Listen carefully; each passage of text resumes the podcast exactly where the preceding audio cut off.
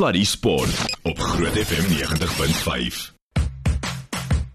Nou ja, toe, hartlik welkom by Sluddy Sport. Ek is Steven Nel en hier langs my die uitvoerende hoof van Sluddy Sport Incorporated.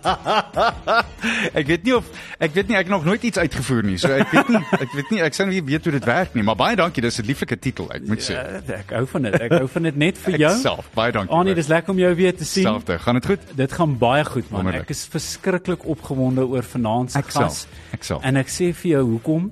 Want ek is 'n ek is 'n leeu ondersteuner, nê. Nee. Ah, o, so jy kan nou ja, maar jy kan dit nou nie teen die man hou dat hy nou 'n beter werk toe gegaan het hierdie. Ek weet. Ek, okay, ek het dit nou uitgekry. Dis nou uit. Daar's hy. Nou is dit uit, so. nee. Okay, ek is bly. Maar Voel jy, iets, beter? Iets wat my hoendervleis gegee het, was 'n sekere era in leeu rugby. Ja. So so 'n goeie ons moet akkuraat wees 3 baie goeie jare, 4, 5 jare waar dinge net gebeur daar by Mm. Ja. Ellis Park. En toe was meneer Edgar Rathbone daar. Hy was die baas. Park gewees. Ja. En toe maak hy die besluit om na die bulle toe te gaan. en dit lyk goed by die bulle. En Ek wonder- ek, ek wil nie sê daar's 'n koneksie Ek wou nou net sê, dink jy daar's daar- daar's daar's 'n vergelyking van wil so voorkom, verbintenis, né? nee. Edgar, baie welkom. Dit is so lekker om jou weer te sien. Ek weet nie, jy was seker eh, ten minste 'n jaar en 'n bietjie laas wat jy by ons gekuier het, maar welkom. Lekker om jou terug te hê. man. Ja nee, jene, dankie Annie en dankie Steven. Is lekker om jou ook te ontmoet. Uh is altyd 'n voorreg om hier te wees, ja. Is daar 'n uh, 'n ooreenkoms tussen die twee periodes? Toe dit goed Nee. goed goed goed gegaan het by die leeu's en nou gaan dit goed by die bulle en die man wat die wat die waar deur die drif trek is blykbaar jy. Nee, nee, nee. nee. Ek daai die leeu's daar was fantastiese dae, jy weet, maar ek het ek het baie lekker gewerk saam met saam met Rudolf Australië en sy span daar en en, en die rol uit die aard van die saak was bietjie anders te gewees daar. Ehm um, maar ons het goeie tye daar gehad. Dit was en en ek moet sê die leeu's is verseker weer op die regte pad. Uh, Steven, ek dink jy gaan nog jy gaan nog baie trots wees wat uitkom na die volgende 2 jaar. Kan ek net vra is dit is dit hoe voel dit om um Hatfield of uh, kom ons sê Linwood te ry werk toe eerder as Braamfontein? Dit dit is so 'n bietjie makliker, jy weet ek eh, ek ek ek ek, ek, ek bly in midstream so eerstens dis teen die verkeer so dit maak die lewe baie makliker maar ja ag nee ons is so ek sê ons het ons het great tye by Ellis Park gehad en daar was ehm um, ja lekker lekker wedstryde en 'n goeie span gehad. Is unlucky nê. Nee? Ek meen watter span behaal 3 finale in 'n ry Ja. en ek meen ek sal nooit vergeet nie daai Ellis Park uitverkoop. Ja. Daai Crusaders finaal. Dankie Jaco Pyper. Maar verder Maar ek dis ja, dit was 'n ongelooflike tyd en Ja. ek wil nie te lank daarop uitbrei nie, maar dis net hoe die Lions daai tyd al hierdie spelers opgeraap het wat eintlik niemand anders wou gehad het nie. En as mens wil eerlik wees, eh, en ek is nou dood eerlik. Daar was bitter min groot naam sterre mm. in daai span. Uh, jou kaptein was Warren was heel duidelik ja. Ja. iets spesiaal, maar oor die algemeen dis nie ouens wat jy wat in 'n derde wêreldspan of 'n boksspan sou gewees het nie. Hulle het net baie hegsaam gespeel. Ja, en maar tog, ek meen wat vat dit 8 jaar later mm. is drie van hulle in die wêreldbeker wenspan gewees, Ja. twee Ja. keer in 'n ry, jy weet. So so ek meen ouens soos Faf en en Sous en Malcolm was toe jonk geweest, Ja. maar maar wêreldklas spelers al klaar geweest. Ja. weet. So dit was 'n baie sterk groep geweest. Ek dink 'n Unie uh, droom ook vir so 'n goue generasie, nê. Nee, wat jy kan kom ons gebruik die woord jy kan werf koop. Mm. Jy werf nie, jy koop jy jy bied 'n Mm. kontrak aan. Ek meen en ons sien dit nou by ons vriende daar in Durban. Maar jy kan werf wie jy wil, maar dit beteken nie noodwendig sukses nie. En partykeer moet jy staat maak op hierdie ouens wat deur die strukture by jou uitkom. 100%, 100% en ek, en ek moet eerlik met jou wees, ek dink baie keer is dit omstandighede bymekaar kom en jy ehm um, jy het so 'n bietjie geluk in jou kant en jy kry 'n speler net op die regte tyd van sy loopbaan. Weet, ek meen daar daar sien ons sê maar Mani Libbok het uh, baie meer as 50 wedstryde vir die Bulle gespeel. Uh toe Sharks toe min gespeel daar en hy kom op 'n 26 jarige ouderdom by die Stormers aan. Hy's hy's mature soos hulle sê en en en hy speel die rugby van sy lewe, jy weet. Ja. So baie keer is net die die tydperk wat jy ou kry is net die regte tyd. En as dit nie snaaks nie, hy speel hierdie Saterdag sy 50ste wedstryd vir die Stormers. 100%. Net so te loop, ek moet jou sê, hierdie is nou vir my baie groot toeval. Ons praat van toeval. Net toe jy begin praat, toe ons kyk hier na die Pretoria Capitals wat teen die Royals speel op die oomblik en uh, dit gaan regtig uh, nie goed met uh, Pretoria Capitals se balwerk nie, maar toe jy begin praat, toe vang 'n ou wat deel gaan uitmaak van die 2 miljoen rand die bal uit die lug uit vir 'n 6 en hy het 'n Bulls jersey aan. nee, ek weet nie, ek weet nie wat dit beteken nie. Hooplik beteken dit 'n bietjie geluk vir die naweek.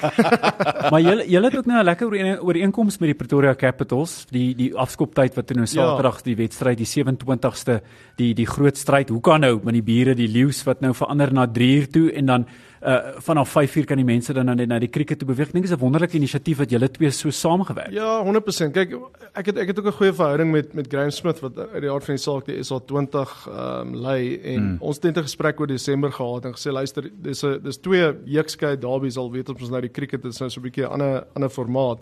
Ehm um, en ons moet die mense geleentheid gee om om al twee wedstryde by te woon, jy weet. So ek dink dit is 'n wen-wen vir beide. Ja. Ehm um, en en ek moet sê die SA20 doen ongelooflike werk. Ek meen hulle het hulle het ongelooflike ondersteunersbasis wat inkom elke naweek. Ekskuus, hier kom hy nou. Ons kyk nou gou-gou na hom op die lig. Dis 'n ou met 'n rooi trui aan, 'n rooi billettrui daar pak. My Ah, maggies. so 10 10 10 rye op en hy pluk hom so mooi uit die lug uit. Kyk net hoe mooi vat hy hom met een handjie en hy mors nie eens een druppeltjie van sy Kyk, bier. al, hy hou sy hand asof hy 'n geldjie gaan ontvang en hy het wraggies nou, né? hy gaan beslis 'n geldjie ontvang. Dis baie mooi gedoen daai. Uh, net so terloops, ek dink op hierdie stadium is dit dit 106 vir twee. Durban se Supergiants is baie goed aan die gang en dis na 'n 9 beurte en op hierdie stadium is dit Riley Rousseau en Will Jacks 69 van net 26 oh. afleweringe af. Hy is besig om hulle wild en wakker te klop. Jy het vir my baie interessante ding gesê toe jy ingekom het. Jy het 'n nuwe manier gekry van oefen. Edgar, vertel gou vir ons luisteraars hoe hoe werk dit? Kyk Annie, ek meen ek dink is is geen geheim dat dat verlede seisoen nie heeltemal geloop het soos ons gehoop het hy sou nie. So uit die aard van die saak moes daar 'n verandering kom. Ehm um, en en ek moet ons ons ons afrigtingspan baie krediet gee vir hoe hulle dit aangepak het.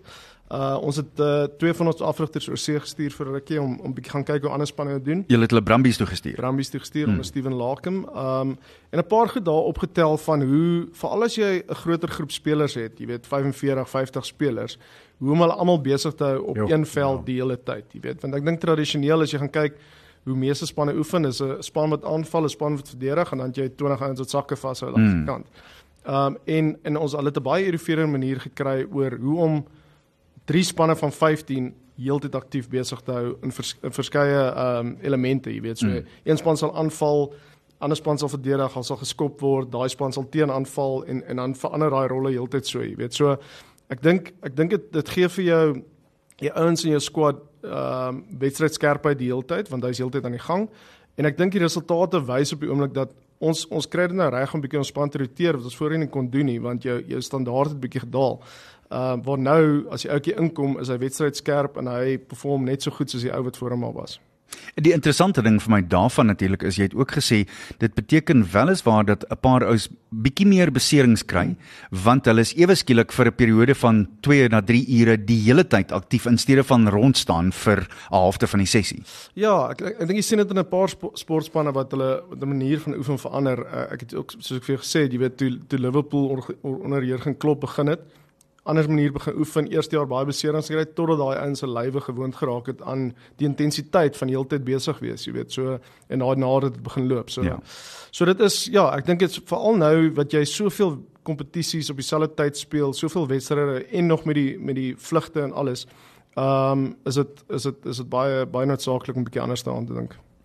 die Europese verhouding, as ek dit so kan stel. Ek weet, verstaan, jy kan ook nou nie net sê wat wat jy wil nie, maar is dit is dit 'n verhouding wat jy dink is volhoubaar sal of dink jy ons moet weer terugkeer, ek weet nie of daai verhouding ooit weer kan herstel nie, maar jy weet 'n super rugby verhouding aanknoop. Nee, kyk ek dink ek dink hierdie is die toekoms vir ons. Ehm um, daar is verseker baie kommersiële voordele deur deur Noord-Suid te speel. Ehm um, ek dink ook vir Suid-Afrikaanse rugby se geheel kry die Salfie beste van beide, jy weet, ehm um, die die Springbokke speel sp- steeds rugby kampioenskappe en en ons kan in Europa speel, jy weet. Ek dink die Europese rugby en veral die klub rugby is so naby aan toets rugby as wat kom, waar super rugby dalk bietjie losser was. Ehm um, wat wat ons beter voorberei vir vir vir die internasionale rugby en ook ek dink ek dink lanktermyn gaan dit bietjie van 'n negatiewe effek op op Nieu-Seeland en Australië hê Ek dink dit het klaar om eerlik te wees. want jy sit jy sit in 'n posisie waar hulle sê net maar fisies getoets was teen die Suid-Afrikaners want ons speel maar net anderste as as sê maar die Australiërs waar nou speel hulle amper teen dieselfde game week in week uit en sodra span dan fisies teen hulle is dan is dit 'n bietjie 'n ander wedstryd, jy weet. So so nee, ek dink vir ons veral as die as die aandeelhouding nou kom binne die URC en EPCR uh verander dit so 'n bietjie die prentjie vir ons. Ehm um, maar dit is verseker ons ons geniet die kompetisie verskriklik. Die verandering is goed. Uh jy sien spelers geniet dit. Spelers kom terug van oorsee af en en kom speel weer in Suid-Afrika. So dis 'n goeie skuif gewees.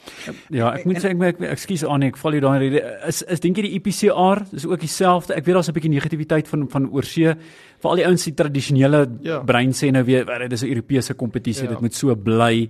Ehm um, wat is wat is julle rea- reaksie teenoor die ouens wat so 'n bietjie Kyk, negatief Ek meen is? ek dink ek dink dit is 'n fantastiese kompetisie, maar hy hy het ook so 'n bietjie uh amper stil gestaan vir rukkie, jy weet. So Hmm. hierdie verandering is goed vir hulle. Dis heel natuurlik heeltemal iets anders vir ons en ek dink selfs vir die Suid-Afrikaanse ondersteuner vat dit nog 'n rukkie om gewoon te raak aan. Um ek dink soos met met die Verenigde Rugby Kamp- Kampioenskappe, sodra span van ons gaan 'n semifinaal of 'n finaal speel, gaan die mense agterkom, "Jesus, maar hierdie is nogal 'n is is quite a big deal," Ja. jy weet. So of dit vinnig gaan gebeur is is moeilik. Kyk, dis 'n dis 'n baie moeilike kompetisie om in te speel. Ehm um, omdat ons nog nie aandeelhouers het, is nie kan jy ook nie semifinaal by die huis speel nie en die finaal is natuurlik op 'n neutrale neutrale veld. jy Ek dink dit verwar ook bietjie. Ja, ek dink daar is verwarring. Nee, Ja. as hulle so 'n bietjie en ek dink sodra dit nou verby is Ja. en dan kan dinge bietjie weer normaal van 'n ondersteuner verwag. Nee, ons doen dan goed. Hoekom is ons nie Ja. veronderstel om te speel? Ek dink sodra hulle die spanne ook Ja. leer ken en 'n waardering kry van op hierdie stadium jy weet nou die dag toe sit 'n span met die naam ek dink is Oya Oyana. O. O ja, nou, En ja. ek sê my vrou is nou 'n Franse juffrou vir hoe lank en ek sê vir Oyana en sy sê nee hoor nie, ek Nog nog nooit van daai plek gehoor nie, maar Ja. sterk in die Sharks. Dit klink soos 'n deel van waar waar Asterix en Obelix sou gespeel het. 100%. Ja, ek meen mense 100% reg. Meen as jy kyk na die kwaliteit van die Bordeaux span die naweek. Uh vyf van hulle spelers aan agterlyn was in die 23 of in die starting 15 van van Frankryk Ja. jy weet. So so dis 'n is 'n helse uitdaging. Hulle hulle vaskop is die kaptein van Tonga, daai 158 kg Daai reus, ja. Jy weet so so en hulle het Saracens 50 punte laasweek gegee. Ja. Saracens Oh. is self 'n baie goeie span. En die die span wat verlede week teen die Cheetahs gespeel het, Pau, daar was 'n Ja. paar groot sterre daar, Ja. wêreldname. 100%. Uh, uh, uh, help my hier of ek reg of verkeerd is. Ek het hierdie persoonlike uitkyk dat ons wêreldbeker wen tot 'n groot mate toe was want ons het amper 2 seisoene in Europa gespeel en ons was soveel meer gewoond aan die toestande in Frankryk. Is maak dit sin? Nee, ek dink dit doen. Jy weet on, ons speel uit die aard van die saak nie so baie in Frankryk nie. Hmm. Uh maar maar jy's 100% reg van Europa. Ek meen en en natuurlik baie van die spelers speel ook in elk geval in daai kant, Ja. jy weet. So so ek dink die balans op die oomblik is is redelik relatief goed. Um in terme van hoeveel spelers in Suid-Afrika en oorsee speel. Uit die aard van die saak sal ons graag meer bokke in Suid-Afrika wil hê, maar ons weet ook die ekonomie naagt nie altyd toe nie. Ja. Eh, Wat vir my interessant is in die volgende vraag wat wat in my kop opkom is ek sien nou Scott Robertson in die All Blacks praat nou ja. Ja. dieselfde storie. Hulle sê nou ook nee boys, ons moet hierdie reël verander want dit is da, ek meen hulle het halfte van hulle All Blacks Ja. span verloor. So as dit ware hulle sal presies dieselfde ding moet doen. Ek dink hulle is genoop om dit te doen, nie waar? 100%. Nee, maar ek meen geld praat op die einde van die dag, nee. En en en ek meen ons net nou gesien, ek meen die kontrakte wat in Japan vir daai topbokke aangebied word is astronomies, jy weet. En en Nieu-Seeland Ek, ek wil nie hê jy moet uitpraat nie, maar gee ons 'n idee, wat verdien iemand met 'n groot naam daar? Nee, wel ek meen ek, dit is dis publieke kennis dat ek meen dink Chiselin Colby se kontrak is 21 miljoen rand per jaar. Ehm um, Dis billik. Ja, jy weet so so ons wat in 'n in 'n in 'n salary cap omgewing sit van van 90 miljoen. Ek meen dis dis onbegaanbaar, Ja. jy weet. So Ja.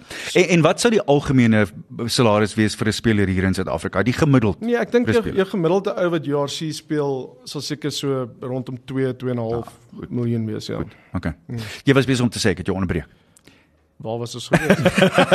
Nee, ons ons het gepraat oor die die feit dat die die All Blacks sal dinge moet ja, verander. nee nee, kyk so weer eens, jy weet nou die Super Rugby het bietjie sy glans verloor uit die aard van die saak. So daai speler wil homself tog nog steeds toets teen teen die beste hmm. of alternatiefelik baie geld gaan verdien, jy weet. So so ek dink daai loyaliteit aan die All Black trui wat altyd daar was, is dalk net so bietjie besig om weg te gaan. Ehm um, en dit is nog soos jy sê, ek meen Bowden Barrett sit in Japan, Aaron Smith sit in Japan en dit gaan al hoe meer en meer gebeur ongelukkig. Ek is baie geïnteresseerd om by jou te hoor en ons verander nou die seile op so 'n bietjie op 'n ander manier in, in die wind, maar die die gevoel van in jou posisie waar jy sit teenoor skeieregters en hoe hulle behandel is spesiaal tydens die wêreldbeker en die verskriklike die Engelse term is mooi ek weet daar's 'n Af- Afrikaans maar die abuse Ja. wat hulle gevat het waar laat dit vir julle wat aan die ander kant van daai deel sit wat dinge tot 'n mate toe kan beheer as mense dit so kan stel Ja, kyk, ek dink dis dis seker die moeilikste werk in die wêreld, nee, om skeieregter. Veral in die veral in die huidige tyd wat daar soveel TV angles en Mm, en slow-mos en al die tipe goed is, jy weet. Ehm um, so so wat wat mense sien is dat okay, so die hoë vlak is, hulle kry al die al die uh, abuse en al daai tipe goed, maar jonger ouens wat mens graag wil hê moet skeieregters word. Kyk na hierdie en sê maar Hoekom? why do it? Jy, Ja, presies. Jy weet so ek dink ek dink in Suid-Afrika sal ons moet gaan na 'n punt waar ehm um, skeieregters voltyds skeieregters is. So daar gaan moet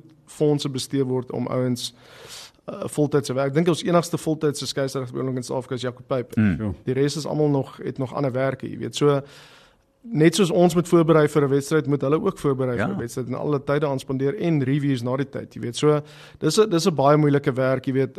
Ons jy weet na wedstryde sal ons verslae stuur, hulle sal terugkom en ongelukkig hulle erken ook, luister, ek maak 'n fout. Nie dat dit enigiets regmaak nie, daar's nie punte wat terugkom nie, maar so dis dis 'n vrek moeilike werk Ja. ja. en ek dink nie dis iets wat wat ek vir enigiemand wens nie. Ek voel altyd vir hulle ongelooflik jammer, want jy's regtig tussen 'n klip en 'n baie harde plek. Want ja. 50% van die mense gaan jy gelukkig hou en 50% gaan jy nie en maak nie saak of jy reg of verkeerd doen nie. Ja. Jy's altyd met jou rug teen die muur. Nie, nie ek, waar nie. ek dink in sosiale media as jy vandag 'n fout maak op kantoor dan beweeg jy aan maar weet as 'n skeieregter daai fout maak dan word dit soos jy sê uit elke liewe angle vir die res van die week in super slow motion. Elke Jan Rapp en sy maat met 'n rekenaar kan dit versprei. En Nee, kyk oor en oor jy's na dit. 100% reg. Ek bedoel ek sê dit altyd van van 'n sportomgewing en, en en sê maar iemand soos soos ons wat net bulle is, jy weet 'n gewone maatskappy word elke 6 maande miskien geaudit of uh, elke jaar hulle 'n jaarverslag en dan kan mense sê eers maar jy het goed gedoen of sleg gedoen. Ons het elke naweek daai audit, jy weet. En en en is baie publiek en almal het 'n almal het 'n opinie, jy Ja. weet. So dit is ja, dit sport is mos maar so, maar dis kom ons al van nou. My liewe pel Gerard van Wyk sê altyd man, dis opinie 3 vers 13 in die Bybel. Los daai uit. Dis net 'n opinie. Los dit uit. net so. Uh, dit is werklik waar. Dit is so 'n moeilike situasie en dit is een van die grootste probleme is dat jy nie jonger bloed inkry Ja. wat hulle wil blootstel aan hierdie soort Ja. van ding. Is daar iets wat julle van julle kant af kan doen wat dit aanbetref? Ja, kyk, so ons het ons het ehm um, ons het 'n groot program in binne die Unie vir vir skeieregters. Ons het baie goeie jong skeieregters daar. Ehm um, maar ons is nog besig om 'n paar ander programme uit te rol om om bietjie meer fokus en soos ek sê meer al amper meer professioneel te kry. Ehm um, laat dit voltydse werk raak vir hulle. Ons gesels op die oomblik met uh, die groot baas daar by Loftus Versveld, Edgar Rathbun en uh, Edgar een van die ander interessante dinge wat in die afgelope paar weke uitgekom het is die die bokke is gevra om 5 weke ja. Afgegee te word. Julle het hierdie nogal redelik wat wat my aanbetref slim bestuur. Ek dink julle het baie slim geboks want dit moes 5 weke wees, maar dit is nie noodwendig 5 weke na mekaar nie. Julle kon dit bestuur. Ja, so so hulle het 3 weke gekry na die Wêreldbeker. Hmm. Uh en dan 5 weke. Die 5 weke moet aan mekaar wees. O, moet dit aan Dit moet mekaar. aan mekaar wees. Ehm um, ons het net besluit dat uh, ons is bietjie bang vir die leeu Steven. nee, so ons het ons gesê omdat ons omdat ons laaste wedstryd die 23ste Desember was en ons in elk geval dan vir 2 weke in die wedstryde speel nie. Ehm uh, is dit die ideale tyd om die ouens te laat rus. Ehm um, wat sal beteken dat hulle hierdie twee wedstryde in die in die in die, in die in EPCR sal mis. Maar ons het gevoel ons diepte is goed genoeg. Uh die enigste uitsondering wat was Willie Leroux. Ja. Ehm uh, maar dit is omdat Willie in in Februarie trou. So dan kry hy sy ekstra 2 weke daar. Julle Ja, kan hom nie hier ja, uitpraat dis nie. lekker. Kan julle hom nie Nee, uitpraat? ag, kyk Willie Willie het ook gesê luister op op sy ouderdom vat 'n 5 weke breek, vat hom te lank om terug te kom. So hy verkies twee kortetjies. Ja. Maar Ek hoor presies. So gepraat van daai diepte. Ek moet vir julle sê wel gedaan van eh, net nou die dag toe hulle in die buiteland speel, toe ek sien ek opskrif voor die tyd van Bulle stuur B-span of swakker span en toe die span uitdraf en ek sien jy weet daai op die skerm waar die spelers so opkom en ek dink by myself, nee maar my mag is daai is nie daai Swakker span 'n wat? baie goeie span daai en ek meen dit was 'n baie goeie wedstryd vir die Bulle. Nee, ons is ons het ons ons het daaraan gewerk om ons diepte beter te kry, weet. Hoe doen mens dit, Edgar? Wat doen jy om diepte te bou? So uit die aard van die saak moet dit bietjie deur jou stelsel kom. Ehm um, en dan het ons dan het ons nogal baie gekyk na ouens wat wat op 'n goeie vlak is, maar nie op Springbok nog nie vir die Springbokke speel nie, wat wat iets kan toevoeg aan die span, jy weet. En ietsie anderste, jy weet. So ehm um, dat jy nie sê maar al jou losvoorspelers is groot, sterk, stadig, jy weet, daai tipe uh, kombinasie, jy weet so hierdie Silimpido Komedi van die Sharks, nie baie gespeel daar nie. Ons gedink daar's iets in hom, uh, hy's baie atleties en en fisies. Ehm um, Cameron Hanekom uit die aard van die saak hierdie stelsel gekom. Ehm um, jy weet so so dit is om te kyk hoe kan jy jou span aanvul op met ouens wat so bietjie anders gespeel as die ouens wat jy het, jy weet. Ehm um, en, en en en en ek sê altyd jy moet jou beste 15 kan briljant wees, dan kan wêreldklas wees, maar daai volgende 20 is amper belangriker, jy weet. Dat laat jy hierdie rotasie kan doen om al jou spelers op 'n hoë vlak te hou. Ehm um, en ek dink ons is nou op 'n posisie waar ons redelik gemaklik daar voel om te roteer. Ehm um, ja, so dit is maar dit is maar nog 'n work in progress soos hulle sê.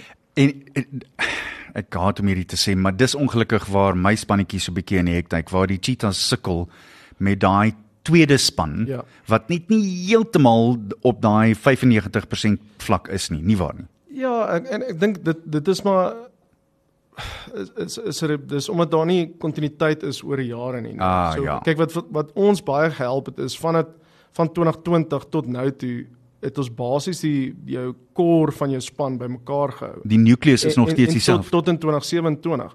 Ehm um, jy weet so so sê maar Johan Groblaar wat 22 was in 2020 is nou 26 wat al klaar sy vlak hoog ver, verlig, jy weet. So en dit gaan elke jaar net beter raak. Ehm um, en so ek ek voel altyd jou kontinuïteit van daai span bymekaar hou vir lang, so lank as moontlik. Selfs al het jy nie die beste spelers nie. Die kontinuïteit wen op die einde van die dag. Mm. Ek moet ook vir jou net sê terloops dis in hierdie is so sidebar jou ander, maar ek, ek behoort aan 'n mannegroep um, en uh, dis manne van die woord en Marcel Kotse het so rukkie terug net vir die wêreldbeker dat hy by ons kom. Tydens die wêreldbeker by ons kom praat. Jene wat 'n indrukwekkende jong man hè. Werklik Nee, waar. Marcel is 'n absolute eister, jy weet, en hy het 'n het 'n baie groot invloed op ons ons span, jy weet, en en selfs hoe hy leiers rondom hom oplei is nogal indrukwekkend, jy weet, daar Roan Orkie het nou deur die deur dit gekom. Hy het ook by ons kom praat. Hy het so 'n bietjie uit uit 'n sterk of hy is 'n sterk leier en toe hulle twee nie beskikbaar was nie, ehm um, toe het hy gesê luister maar Elrig Lou is die ou en Elrig Lou het ingekom en en ons het aanhou wen, jy weet. So so dit is dit is 'n baie goeie plek om te wees hier, so sterk leier het wat wat gemaklik is om die reins af te gee. Mm. Ons vat gou 'n breek net voor ons gaan die SA20 aan die gang Pretoria Capitals op die stadium na 12 balbeurte 141 vir die verlies van 3 paadjies Will Jacks staan tans op 94 lopies vanaf 39 balle. Bly ingeskakel, Sluddy Sport is nou weer terug. Sluddy Sport met trots geborg deur webycars.co.za. Uh, Cricketnuus op hierdie stadium. Goeie nuus vir die Pretoria Capitals is Will Jacks het uiteindelik daai 100-tal behaal, 101 vanaf 100 uh, of eerder, eerder van 41 balle. Intussen het ons vir Edgar Rathbone hier van uh, die bulle in die ateljee. En net 'n herinnering, die bulle speel hierdie naweek Saterdag in die Kampioenebeker 3 uur om die eind op teen die einste Bordeaux en ek sien hulle is tweede in die top 14, daai Franse liga. En kyk, dis nie maklik nie, hè. Ek ek wil hom net hoor as as die ou van Bordeaux kom, kan jy dan vir hulle sê, luister boys, gooi net 'n paar bottels van julle wyn in het asseblief. ek Het jy getraai? Kyk, met Dosh, met Dosh Tamboy wat by ons was, was daar en ek het hom gesê kom maar Bring maar. bring net ietsie saam man. Gepraat is- van Madosh, is hy nie vrygestel nou? Hy is, hy En is. en Een- is daar is daar belangstelling? Ag, ons kan dalk 'n koffietjie gaan drink. Nee, 'n wyntjie. Jy sê dan nou net. Dit is sekerlik die va- van die beste wyn in die hele wêreld. Laat ons nou maar geen twyfel aantrent nie. Edgar so gepraat van daai tipe van ding. Julle het soos jy dit genoem verlede seisoen was dit nie wonderlik nie, maar wat my werklik waar in uh, ons hy was nou al by ons aan Newe toe ek oor hom voel ek is baie lief vir Jake White. Ja. Hy bring iets spesiaal. Wat het jy nou agtergekom in die jaar sedert ons laas met mekaar gepraat het ja. oor Jake? Nee, kyk, so ek dink eerstens moet ek sê, jy weet, ons ons almal sê ons het laas jaar nie 'n goeie jaar gehad nie, maar ons nog steeds elke uitspeel rondom van elke kompetisie behaal. So ek dink dit is dis die die voordeel van by die bulle wees is jy, jy kyk jy word hard hard ge ehm uh, gejudge, maar dit is dis deel van die ek sê altyd vir die speler vir die spelers pressure is a privilege. Mm. Jy weet so en mm. en dit is 'n groot privilege wat ons het dat daar soveel druk op ons is, jy weet. Maar Jake kyk uit uit die aard van die saak laas jaar deur 'n deur 'n lewensveranderinge verhaal gegaan. Ehm um, En snaaks da- daai daai siekte van hom was die omkeer Ja. te, van van julle sogenaamde slegte fortune as ja. as mense dit so kan noem. Dit was die begin daarvan. 100%. Ja. Ja. 100%. Jy weet so so die ding wat Jake ongelooflik goed maak is is is eerstens sy eerlikheid. Ek meen so hy daar's nie 'n speler of 'n afrigter wat wonder waar hy moet hom staan nie. Ehm um, en ek dink dit is die- daai clarity of thought is is ongelooflik belangrik, jy weet, in in sport. Ek dink vir enigiemand, jy weet, so maar maar die die ervaring wat hy het en en en ek moet sê die die sy sy span rondom hom kompli- komplimenteer hom baie goed, jy weet. Ek meen ek dink Christer Sou is 'n is 'n is 'n baie underrated afrigter, uh veral op aanval. Jy weet en nou Gary Gold wat wat 'n uh, wat ook al direkteur van rugby was, gee weer 'n ander perspektief binne jou hulpafrigters deur te sê, "Oké, maar dis hoekom Jakes dit wil doen of so wil doen want want hy verstaan die druk wat daar is op 'n op 'n hoofafrigter. Andries Becker is uit die aard van die saak 'n ongelooflike mens, maar baie goeie afrigter. Ehm um, jy weet so so ek dink ons het en dan en dan, en dan het ons ook nou vir die eerste keer het ons twee skills coaches aangestel. Jy weet so Piwen en Nobo van het van die Sharks af na ons toe gekom. Ehm um, deur die I mean deur die skole gekom van Selborne afgerig en toe SL skole en so aan in in tegnies 'n ongelooflike goeie afrigter en dan ken jy die Tsimba wat wat ja. wat vir jou ou span gespeel het. Ehm um, jy weet so ons het 'n skills room geskep waar spesiale vaardighede getoets word, oogvaardighede, handvaardighede. Ehm um, en ek dink dit alles komplementeer mekaar op die oomblik redelik goed, jy weet, in die in die in die in die afrigtingspan is geheel is gesond. Ek jy praat van oogvaardigheid en, en ek wonder gereeld uh, kyk nou na, na byvoorbeeld the need for speed ja. by Formule 1 en hoeveel oogwerk hulle doen. Hmm. Is dit nie 'n afdeling wat ons oor al die jare in rugby 100% uh, tot 'n groot mate toe afgeskep het nie? 100%. Ek meen as jy as jy dink hoe vinnig 'n speler 'n besluit moet neem. Hmm. Nê, nee, en dit is alles net visueel wat jy 'n besluit moet neem. En en dis hoekom baie van ons binne ons die skills room is is sê net maar jy kry 'n prentjie voor jou. Ehm um, en dan moet jy sê daai prentjie flash vir 2 sekondes en dan moet jy kan na daai 2 sekondes moet jy knop gaan druk en sê daar was die spasie gewees of daar was die spasie ja. gewees as 'n voorbeeld jy ja. weet.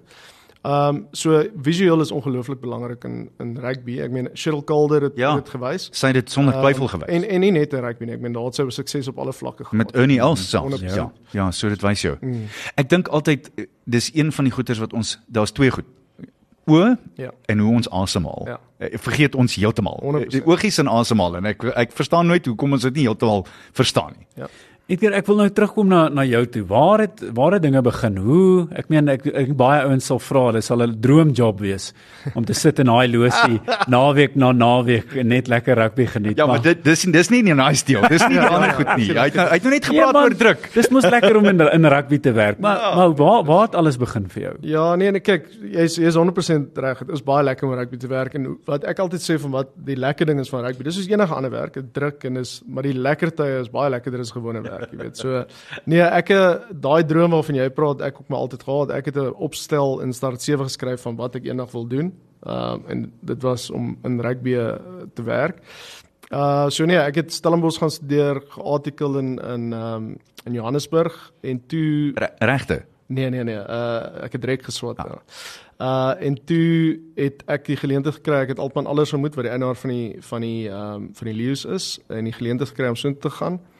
En toe uh op 'n stadium in 2019 of einde 2019 2020 ehm um, was ek op 'n stadium genader om dalk Saracens toe te gaan en toe het die opsie by die bulle gekom en ja, dit was die res is history.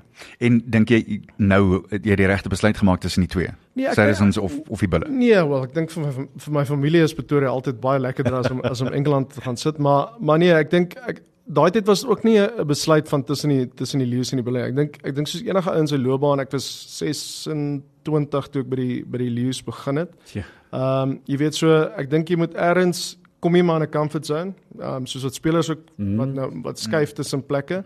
Ehm um, en en baie keer moet jy jouself so 'n bietjie 'n nuwe challenge, nuwe personeel rondom jou en 'n en 'n- en 'n nuwe perspektief gee, jy weet. So ek dink dit was maar meer 'n loopbaanbesluit oor oor wat volgende. En dit was 'n moeilike tyd toe jy daar aankom by die bulle. Was dit nie met met rondom COVID? In die middel van COVID, ja. ja. Dit is seker die wanneer, dis nie seker nie. Dit is die slegste tyd. Maar dit was 'n dit was eintlik 'n 'n baie goeie ding om daai tyd te begin, jy weet, want want die bulle het nie so goed begin daai jare. Ek dink ons is eenheid 6 gewees en en en soos ons sien met seisoene, soos ons nou by die met ongelukkig by die haie sien, as jy eers sleg begin om uit die gat uit te kom is baie moeilik. Ons het dit laas jaar gesien, ons het 10 wedstryde in 'n ry verloor. Om dit gedraai te kry is, is vrek moeilik.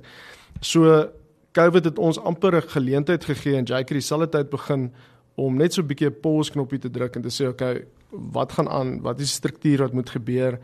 Uh wat se spelers is goed genoeg, wie is nie goed genoeg nie en hoe kan ons hoe kan ons hierdie ding uitsorteer? Hergroepeer. So jy het, jy het eintlik het 4 4 maande in sport gekry wat jy nooit kry nie.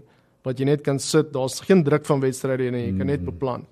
Ehm um, so ja, dis eintlik 'n great tyd om te begin. Nou ek moet sê die die bulle het homself ook, jy weet, eh, her herformuleer of hmm. uh, jy weet her in 'n hernuwe fase ingegaan met met 'n met 'n ander beeld en ek dink dis wat moet gebeur met spanne. Tye verander, die ja. ondersteuner verander. Dit is nie dieselfde nie. Ja. Die 80s, die 70s se bulle is nie noodwendig dieselfde tipe ondersteuners wat nou loftes toe kom nie. En jy moet konstant kyk na dit en die ja. branding van die van van die van die franchise. Die verhouding met byvoorbeeld Mamelodi Sundowns ja. is ook belangrik. Ja, nee, dit is. Dit is is ook 'n fyn balans, nê, nee, want jy moet daai tradisionele ondersteuner moet jy behou. Natuurlik. Ja. Want ek dink Ehm um, mense het 'n idee van wat dit is om loftes te gaan. Jy weet, jy sien die ou met die horings in in die neusring en al die tipe goed en en jy moet daai ook behou want want daai nuwe ondersteuner wat inkom, verwag dit amper. Mm, mm. En as daai ou wat die wat die passionate supporter is, nie meer passionate is nie, dan gaan die nuwe ou ook nie passionate wees nie. Mm. So dis dis dis nog 'n fyn balans om om tussen daai twee te handhaaf. Maar ek moet julle komplimenteer nadat ek die kleedkamer besoek het. Ja. Definitief nie as speler nie, maar die die die, die tradisie is daar. Ek ja. is mal oor dit dat jy erkenning gee aan aan voormalige spelers. Ja. En dit is duidelik sigbaar daarvan. Ek dink dit sê vir die jong man wat daar instap oor die nou moet jy moet nou moet jy uithaal en wys. Ja, ek, ek ons het baie tyd spandeer in die stadion en eh, daai kleedkamer vir jy nou praat is is so 2 jaar terug splinter nie oorgeneem want ons maar gaan kyk het wat is uh half die beste in die wêreld om om daai te te naboots. Maar maar ook in jou stadion, jy weet in Jock Fall het ook al baie daaroor gepraat, jy weet waar jy ons vergeet baie keer in sport, veral in Suid-Afrikaanse sport dat jou brand dit is ook waarde, né? Ons gaan so groot op op borskappe en al die tipe goed en as jy in stadions inkom dan sien jy net die Borgers se logos en daar's nie daar's nie een sê maar Bulls logo in die stadion nie. En dit het eintlik toe ons daar begin 2020, ek loop in die stadion en ek sê maar hier's nie 'n Bulls logo in hierdie stadion eers nie. Jy weet so in daai tipe goed te verander om daai identiteit en jou jou jou brand value weer op te bou en actually waarde te hê aan lok weer ander mense om by jou wil ja. inskakel. Ek was by 'n uh, basketbalwedstryd in uh, Knoxville en dit was 'n universiteitswedstryd. Maar wat my getref het daarvan ek het nou 'n paar keer daaroor gepraat. Dit dit het nie gegaan oor die sport nie, dit het gegaan oor die show ja. om die sport. Ja. Die 15 minute maal 4 wat jy na die sport gekyk het, ja. was as dit ware 'n bysaak teenoor alles anders. Maar wat hulle fantasties goed gedoen het is oral het jy gesien eh, NCAA champions hier in uh, die die baniere hang vir vir myle oor wat hulle alles gewen. Dis waar legacy vandaan kom, nie waar nie. 100%. Nee, en en ek moet sê ek was ook ons was by 'n basketbalwedstryd in San Francisco so 2 jaar terug en dit is 'n ongelooflike ervaring. ek ek dink waar waar die Amerikaanse sporte verseker nog ver voor ons is is presies daai sport sportstainment soos hulle sê. Mm. Ehm um, maar wat hulle ook 'n baie groot voordeel op het is daar is 'n baie groot vraag gaan aanbod spesifiek rondom die stadions. Jy weet so so die stede investeer ongelooflik baie in die stadions. Ehm um, so jy het 'n wêreldklas splinternuwe stadion, alles is state of the art. Jy het hierdie groot skerms wat jy van bo af hang, die klankstelsel is fantasties. Ehm um, en, en en dit is omdat as daar 'n ander stad is wat dit vir jou wil bied, dan skuif jy. Mm. Ek meen ons gesien van ehm um, die in NFL die Raiders het Las Vegas toe geskuif. Ja? Want Las Vegas wil 'n nuwe stadion gee en hulle het gesê, "Oké, okay, gaan ons." Jy weet ongelukkig het jy nie dit in Suid-Afrika nie, maar so ons moet maar dis 'n dis 'n aanhoudende werk om die stadion op 'n vlak te hou en dan stukkies oor stukkies buite. Gepraat van skuif nou. Ek moet dit nou vinnig vra. ek moet dit vinnig vra. Die span gebaseer aan Johannesburg. Ons gaan hulle nou die identiteit beskerm want ek wil nie jy moet jou verhouding bederf met hulle nie. Sal is dit 'n goeie idee dat hulle dat hulle skuif of of is is is die middestad van Johannesburg die toekoms? Ek dink dit is prakties moontlik nie. Ehm um, die realiteit is waantoe skuif jy? Ehm um, ek dink Ellis Park het uit die aard van die saak baie baie geskiedenis wat wat moet behou word. Ehm um, as die leeu's uit Ellis Park uit moet skuif en Ellis Park vergaan, is die middestad ook daarmee in uit die aard van die saak. Ek dink die, die Ellis Park speel nog 'n baie groot rol daarin. Jy weet maar waar gaan jy 'n stadion kry met met 300 losies met met 60000 sitplekke. Ja, ek okay, miskien wil mense 'n kleiner stadion, maar jy wil ook toetse aanbied. Hmm. Jy weet so waar vind jy daai balans om om daai twee bymekaar te bring? En dan natuurlik die geskiedenis wat daarmee saamgaan. 100%. Ek meen ek was nou reg by Nieuweland. Dit is dis ongelooflik hartseer. Mm. So so lekker en so great soos wat DHL stadion is en en dit is 'n moderne stadion.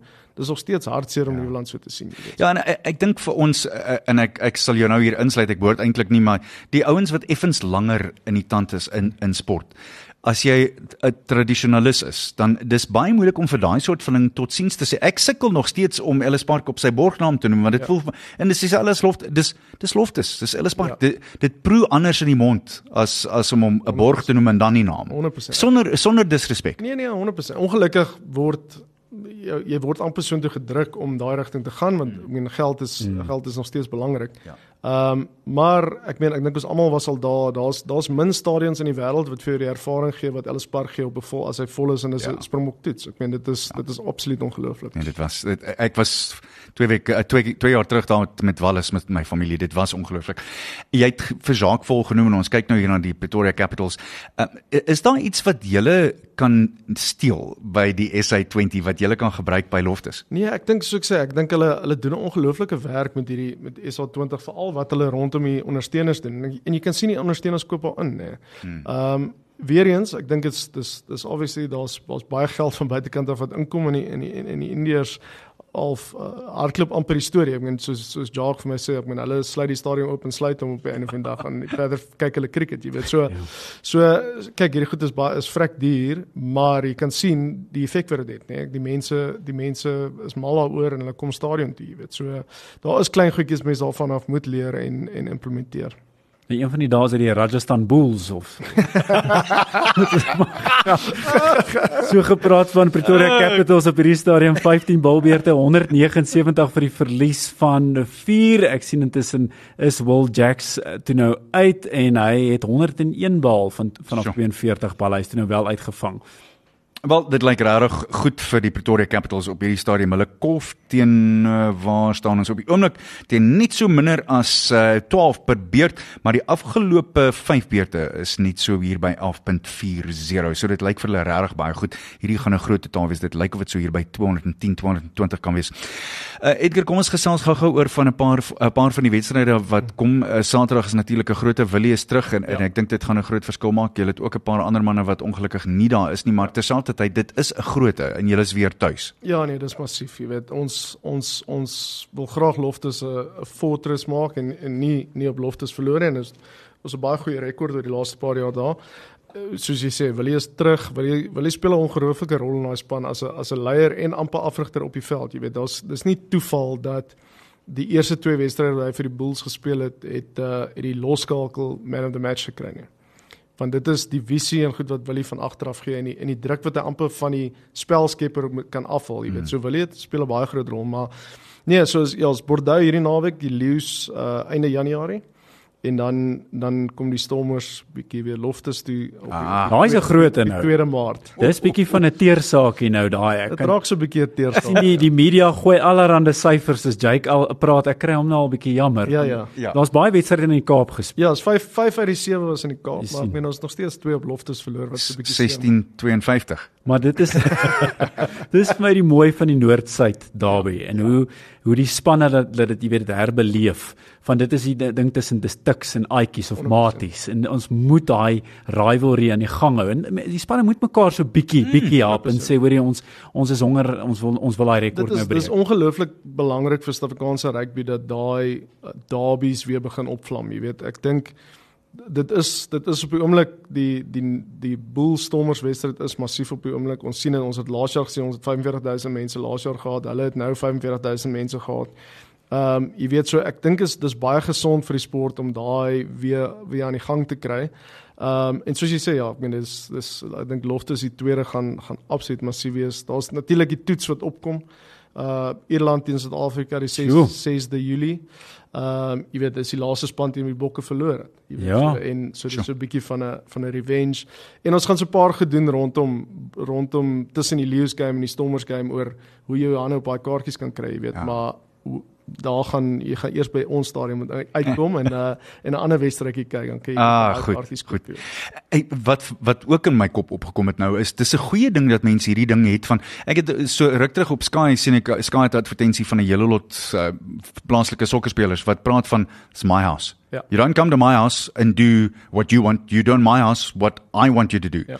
En dit moet dieselfde beteken vir oorseese spelers wat of loftes toe kom of DHL toe gaan en ja. sê, "Jesus, maar as die bulle nie hier kan wen nie, hoe op dese kaarte gaan ons wen?" Ja. Jy weet dit dit moet 'n goeie ding wees. Ja. Nee, ek moet ek moet sê, ek meen dit is dit is deel van daai uh stadion bou en en hierdie fortress bou, jy weet so weer eens toe ons al begin het, daar was altyd 'n bord, so klein bordjie in die tonnel gewees wat sê altitude dit dit dit. Mm, Ja. weet? Mm. Uh en toe ons het ons nou verander en daar bo die tonnel gesê altitude it matters. Uh net net daai laaste gedagte voor die uithardloop aan net Hello and nice to have you in South Africa. Jou jou, jou afrigter het heel week vir jou sê altitude maak nie saak nie, dan sê herinner jy hom net aan die einde nee, maar dit doen Ek eintlik. dink dit doen wel daai tweede helfte wat jy uitgaan en jy voel klaar so 'n bietjie moeg en net so 'n vriendelike herinnering. Verseker. Ja, so dit is dis daai klein goedjies mens kan doen binne in 'n stadion wat wat daai gevoel hou, jy weet. Geef ons 'n vooruitsig van hoe jy die res van die seisoen vir julle sien voor ons tot sien sê Edgar.